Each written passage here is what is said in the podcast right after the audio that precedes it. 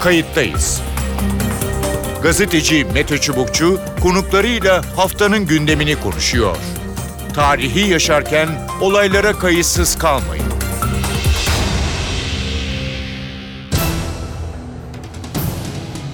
İyi günler bir kayıttayız programıyla daha karşınızdayız. Tarihe ışık tutmak ve olan biteni anlamak için önümüzdeki dakikalarda sizlerle birlikte olacağız. Ben Mete Çubukçu, editörümüz Sevan Kazancı.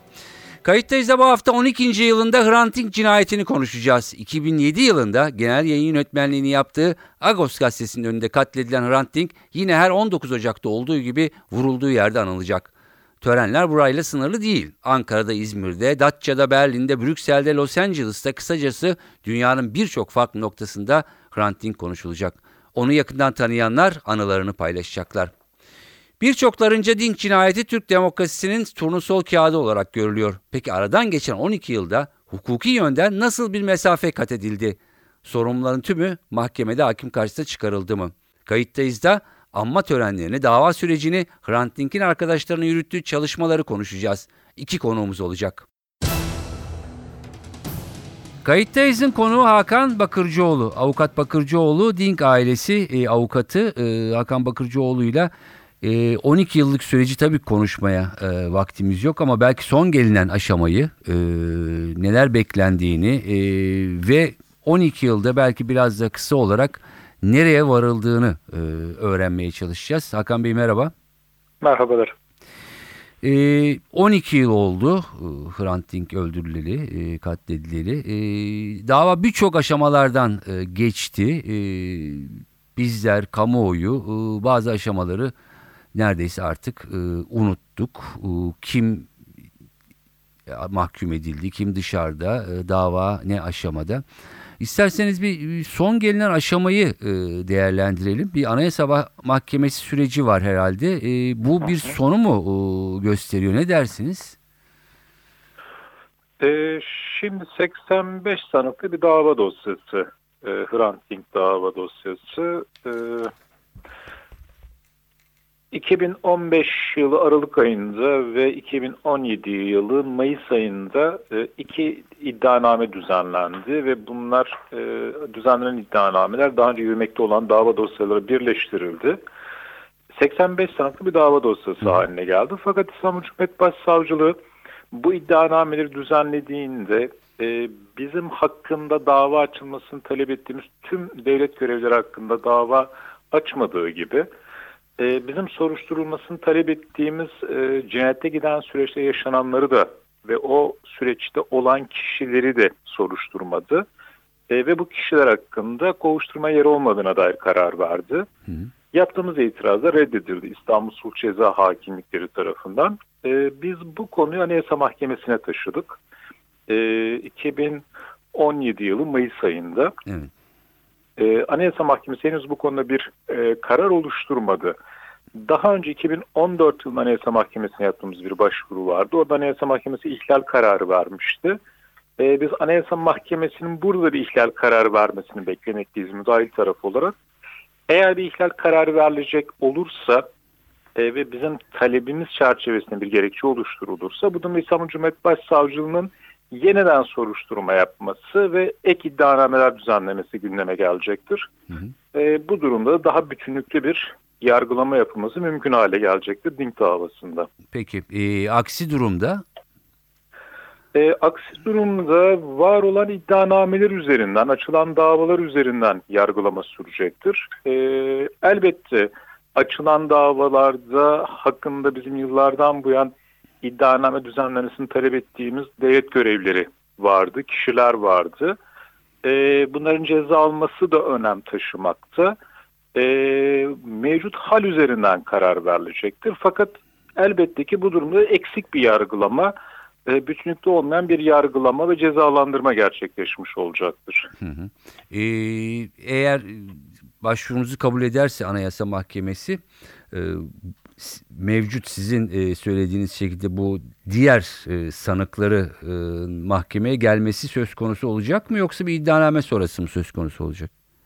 Evet ancak bir iddianame sonrası mümkün olur. Çünkü Anayasa Mahkemesi eğer ihlal kararı verecek olursa İstanbul Savcılığı'nın bu ihlal kararı doğrultusunda soruşturma yapması yahut da doğrudan iddianame düzenlemesi lazım ki e, bu kişilerin yargılanması mümkün hale gelsin. Salt Anayasa Mahkemesi'nin ihlal kararı bunu beraberinde getirmeyecektir. Peki. Peki o zaman geldiğimiz noktada e, yani davada e, kimler ceza aldı, kimler e, soruşturulmadı? E, hatırladığımız kadarıyla 2012'de e, MİT İstanbul ve Trabzon Bölge Başkanlıkların e, arşivlerinde konuyla ilgili araştırma yapılması e, talebi var e, ama e, bu reddediliyor. E, bu tür detaylarda e, söz konusu. Buyurun. Ee, evet e, aslında Devlet Denetleme Kurulu e, din cinayetine dair oldukça kapsamlı bir rapor hazırlamıştı 2012 yılı Şubat ayında. E, 2008 yılında Başbakanlık Teftiş Kurulu tarafından hazırlanan yine başka bir önemli rapor vardı ve hem Başbakanlık Teftiş Kurulu hem Devlet Denetleme Kurulu raporlarında e, kamu görevlilerin bu cinayetteki sorumluluklarına dair önemli tespitler yapmışlardı. Devlet Denetleme Kurulu raporunda e, Milli İstihbarat Teşkilatı'nda Hrant Dink cinayetine dair bilgiler bulunma ihtimalinin bulunduğunu ve e, hem İstanbul hem Trabzon Bölge Başkanlığı'nın arşivlerinin e, incelenmesi gerektiğini raporunda belirtmişti. Aslında bizim buna dönük İstanbul Cumhuriyet Başsavcılığından talebimiz de olmuştu yıllar içerisinde. E, fakat bugüne değin e, bu türden bir inceleme yapılması mümkün olmadı. Böyle bir karar alınmadı. E, maalesef ki yalnızca Milli İstihbarat Teşkilatı değil e, aslında cinayette sorumluluğu olan devlet görevlilerinin çalıştıkları bütün kurumlarda İstanbul Cumhuriyet Başsavcılığı'nın e, doğrudan arşivlerine girip soruşturma yapması, inceleme yapması gereken bunların hiçbir tanesi gerçekleşmedi. E, ve bu kurumların vermiş olduğu yanıtlarla yetinildi.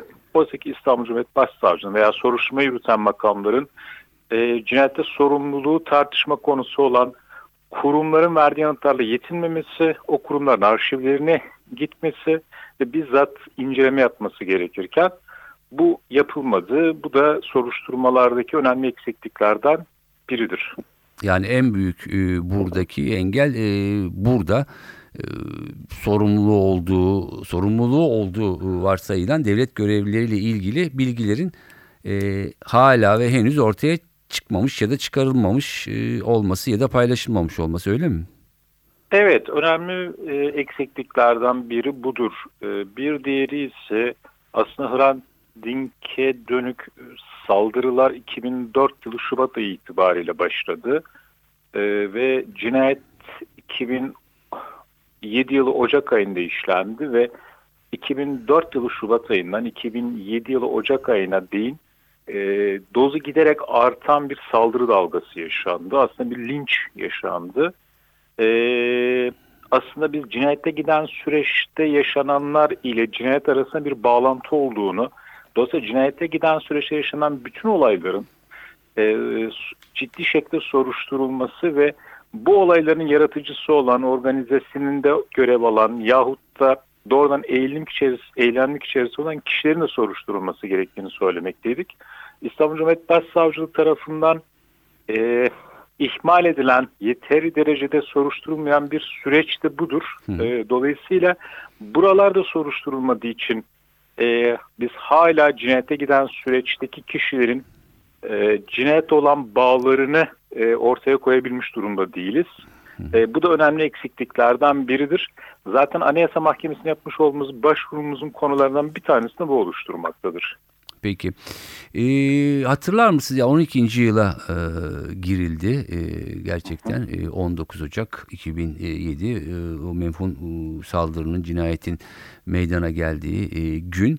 E, kaç duruşma, kaç celse oldu, kaç hakim savcı değişti, kaç avukat e, görev aldı var mıdır e, bu tür rakamlar? Kaç kişi mahkum oldu, e, talep ettiğiniz kaç kişiye ulaşılamadı ya da çağrılmadı? Bu tür rakamlar var mı acaba? Ya rakamsal olarak bir döküm yapmadık ee, ama dört kişi ceza aldı Hrant Dink cinayeti yargılamasında. O gün Samas Yasin Hayal, e, Ersin Yolcu ve e, Ahmet İskender ve onların cezası Yargıtay tarafından onandı. E, ceza alan dört kişi bunlardır. E, ama çok fazla sayıda duruşma gerçekleşti. E, ama biz hani tek tek her bir dava özelinde şey bir hesaplama yapmadık bugüne Hı hı. değil. O sebeple çok tam bir bilgi verebilir durumda değilim. Fakat 12 yıla yayıldığı için e, heyetler değişti. Yalnızca e, İstanbul 14 Ağır Ceza Mahkemesi'nde son 2 yıl içerisinde 3. heyetle biz şu anda yargılamayı yürütür durumdayız. Yani 2016 yılı başında yargılamayı ya başladığımızda, yargılama başladığında yeni ek iddianamelerle 3 kişilik heyetin tamamı değişti. Sonra yeni bir 3 kişilik heyet oluştu ama bu 3 kişilik heyetin de tamamı e, bundan 3 ay kadar önce tamamen değişikliğe uğradı ve bugün 3. heyet e, bu davaya bakmakta görevlendirildi. Hı hı. E, elbette ki bunların hepsi ciddi kopukluklar yaratmakta. E, çünkü sanıklarla, tanıklarla doğrudan muhatap olan, e, dosyayı inceleyen ve bilen heyetlerin değişmesi yargılamanın çoğu zaman sil baştan hale gelmesini beraberine getirmekte ki bu da problemli durumlardan bir diğeridir. Evet çünkü e, dosyaya hakim olması, e, sanıklara, iddialara, taleplere hakim olması gerekiyor. Fakat değiştikçe tabii süre e, giderek de e, artıyor. Peki e, mahkum olan e, bu dört kişi e, cinayet ama e, örgüt yok mu denmişti e, yanlış hatırlamıyorsam. Çok haklısınız. Ee, 2012 yılı Ocak ayında e, Yasin Hayal, Ersin Yolcu, Ahmet İskender'in cezalandırılmasına dönük kararı veren e, eski 14 Ağır Ceza Mahkemesi heyeti e, örgüt yok demişti. E, cinayetin bir örgütün faaliyeti çerçevesinde işlenmediğini karara bağlamıştı. E, ama sonrasında oluşan tepkiler sonrası o dönemki mahkeme başkanı e, var olan deliller üzerinden biz bir örgüte ulaşamadık gibi bir açıklama yapmak zorunda kalmıştı. E, tam da dediğiniz gibi aslında heyet, mahkeme 2012 yılında örgütün olmadığını söylemişti. Fakat Yargıtay 9. Ceza Dairesi 2013 yılı Mayıs ayında bu kararı bozmuş örgüt var demişti. Fakat tabi o da terör örgütü olarak tanımlamamıştı bu örgütü. Suç örgütü olarak e, tanımlamıştı ve buradan bir bozma e, yapmıştı. Fakat hani düzenlenen bu ek iddianamelerle birlikte tabii ki örgütün tanımı ve niteliği yeniden çok ciddi şekilde tartışma konusu olacaktır. Evet. E, Mayıs 2017 dediniz. E, Ocak 2019'dayız. E, iki, iki yılı bulmuş. Anayasa Mahkemesi'den yakında bir e, karar bekleniyor mu acaba? Ee, aslında biz 2014 yılında Anayasa Mahkemesi'ne yine devlet görevleriyle ilgili e, verilen bir karar sebebiyle başvuruda bulunmuştuk. E, ihlal kararı vermişti zaten. Sonrasında devlet görevlilerinin e, soruşturulmaları, iddianame düzenlenmesi o kararın kendisi oldukça da önemli bir karar e, olmuştu bizim açımızdan. 3 veya 4 ay gibi bir zaman içerisinde Anayasa Mahkemesi bu kararı oluşturmuştu. Fakat e, bir buçuk yılı aşkın bir zaman geçti başvurumuzdan bu yana. E, henüz bir karar çıkmadı. E, çıkması gerekir. Fakat hani bu karar ne zaman verilir e, bir bilgi sahibi değilim. Ben geçen sene e, sorduğumda raportörde olduğu ve inceleme incelemesinin sürdüğü söylenmişti. Fakat o tarihten bu yana herhangi bir karar tarafımıza gönderilmedi, tebliğ edilmedi. Demek herhangi bir karar oluşturulmadı. Oluşturulmadı. Evet peki. E, Hrant Dink cinayeti davası e, 12. E, yılında e, avukat Hakan Bakırcıoğlu bu 12 yıllık süreci tabii ki e, bizim süremiz el verdiği ölçüde e, paylaşmaya çalıştı. Hakan Bey çok teşekkür ediyorum. Ben teşekkür ederim. Kolay gelsin. Kayıttayız'ın konuğu Nayat Karaköse. Nayat Karaköse Hrant Dink Hafıza e, Projesi Koordinatörü e, ve önümüzdeki aylarda açılması planlanan Hrant Dink Hafıza Mekanı Projesi Koordinatörü. Doğru söyledim herhalde. Evet. Peki. Evet. Çok teşekkür ederim. Ee, Halas İstanbul'da Şişli'de Halaskar Gazi Caddesi'nde Agos Gazetesi'nin e, eski binasında yani e, Hrant Dink'in o mevhum e, cinayete kurban gittiği e, binada e, Agos Gazetesi oradan taşınmıştı. Ancak şimdi onun anısına Hrant Dink Hafıza Mekanı e, açılıyor. E, ne olacak? Nasıl bir e, proje? E, neler e, bulunacak? Buyurun.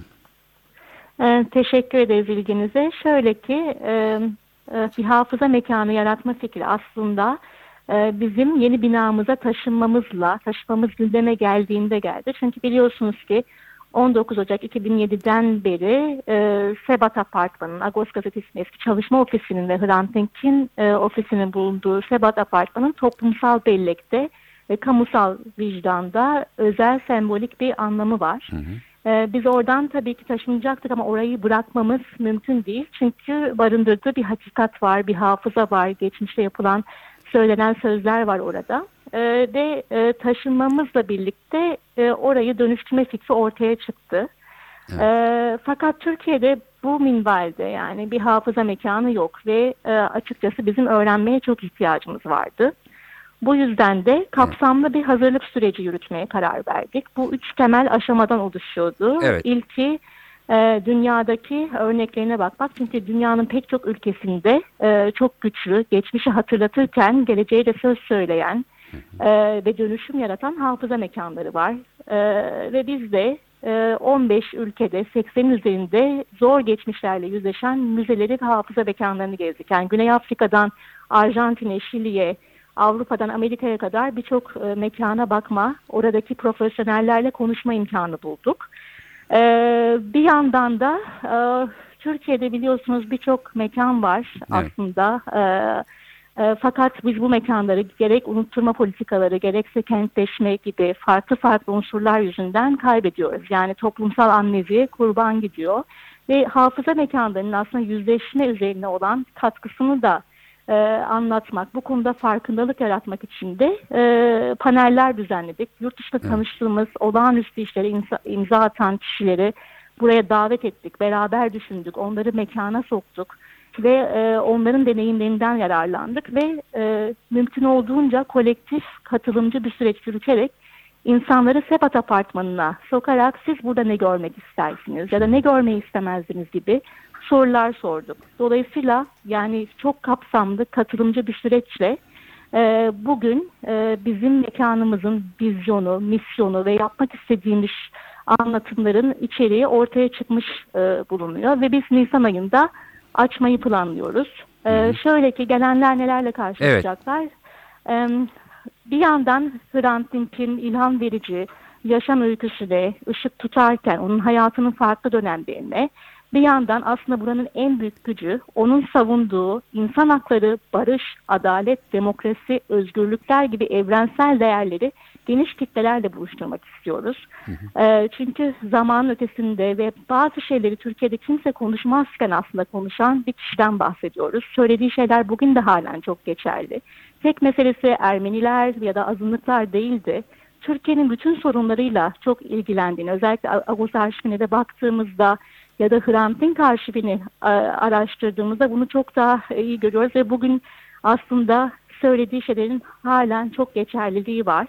Bu sözleri, bu vizyonu kitlelerle buluşturmak istiyoruz. Ama e, hafıza mekanlarının aslında en büyük güçlerinden bir tanesi, evet buralar yüzleştiren, geçmişi hatırlatan mekanlar olduğu kadar geleceği de tırnak içinde hatırlayan mekanlar. E, ve yaşayan mekanlar. Şöyle ki buradaki en büyük güç uygulayacağımız ziyaretçi eğitim programları, atölyeler olacak. Ee, burada insanlar kırmızı kordonlar ya da buna dokunmayın, şuna dokunmayın gibi şeylerle asla karşılaşmayacaklar. Bir müze Dink'in- bir müze değil yani. bir, tabii ki bir sergilemeler olacak Hı hı. ama müze gibi değil. Yani Hrant Dink'in odasını olduğu gibi koruyoruz örnek vermek gerekirse. Fakat insanlar istediği zaman onun masasında oturup belki bir şeyler okuyabilecekler. Orası bir diyalog ortamına dönüşebilecek. Çeşitli sohbetler o odada yapılabilecek. Ee, birisi gelsin mutfaktan kahvesini alsın. Bütün gün gerek istiyorsa, arzu ediyorsa Agos arşivini araştırsın istiyoruz. Ee, bir keşfetme, bir buluşma, bir üretme mekanı yaratmak istiyoruz aslında. Çünkü tam da e, gi- gittiğimiz ve gördüğümüz mekanlarda böyle e, ilham verici örneklerle karşılaştık. Evet anlatımlar olacak e, ama asla insanların üzülerek, e, demoralize olarak çıkmalarını istemiyoruz. Aksine güçlenerek ben de bir şeyleri değiştirebilirim diyerek çıkmalarını çok önemsiyoruz. E, bu gibi mekanlarda yine gözlemlediğimiz şeylerden bir tanesi evet biz Holocaust kamplarına da gittik. Apartheid rejimiyle yüzleşen müzelere, hafıza mekanlarına da gittik. Çok ağır e, yaşanmışlıklar var. E, fakat gördük ki bunlar aynı zamanda birer iyileşme mekanına da dönüşebiliyor. E, kurbanlar için de bir iyileşme sağlıyor. Çünkü bir bakıyoruz ki e, akıl almaz şeyler yaşayan insanlar değişimin, dönüşümün aktörü haline gelmiş. Aslında vakıf da e, bu yaklaşımın bir e, sonucu. E, çünkü biz de e, değişimin yaptığımız çalışmalarla, projelerle dönüşümün aktörü e, olmaya talip oluyoruz öyle diyeyim. Ve e, etrafımızdaki insanlar da buna talip oluyorlar. Ve tabii ki adalet talebi. Yani şöyle ki her 19 Ocak'ta halen binlerce kişi bu yıl 12. yılı Evet. e, halen Sebat Apartmanı'nın önünde toplanıyorlar ve adalet taleplerini dile getiriyorlar. Vazgeçmeden, sebatla, kararlılıkla ve e, bu mekan aslında o talebi dillendirecek bir e, yer de sunacak. Peki. Ee, Nisan dediğiniz belli bir tarih var mı Nisan'da? Yani hedefimiz 23,5 Nisan'da açmak. Evet. Peki. Ee, çok teşekkür ediyorum programımıza Biz- katıldığınız biz için. çok teşekkür Ee, ederiz. Hayırlı olsun e, diyoruz. Umarım e, açıldığında e, biz de Evet ziyaret imkanı herkesi. e, Umarım buluruz. kıymetli bir buluşma noktası yaratırız. Her kesimden, her yaş grubundan insan için. Çok teşekkür ediyorum. Hrant Dink Hafıza Mekanı e, Koordinatörü e, Nayat Karaköse ile e, konuştuk. Kendisi e, açılacak mekanla ilgili e, bizleri bilgilendirdi. Çok teşekkürler. Biz teşekkür ederiz. İyi günler. Evet Hrant Dink öldürüleri 12 yıl oldu. Dava süreci 12 yıldır sürüyor. Önümüzdeki aylarda da Hrant Dink Hafıza Merkezi'nin açılacağını bu vesileyle duyurmak istedik. Hrant Dink'in en azından görüşleri, ne yapmak istediği, hedeflerini belki Hafıza Merkezi'nde herkes paylaşma olanağı bulacak. Ben Mete Çubukçu editörümüz Sevan Kazancı. Kayıttayız da bu haftalık bu kadar. Önümüzdeki hafta farklı bir konuda buluşmak üzere. Hoşçakalın. Kayıttayız. Gazeteci Mete Çubukçu konuklarıyla haftanın gündemini konuşuyor.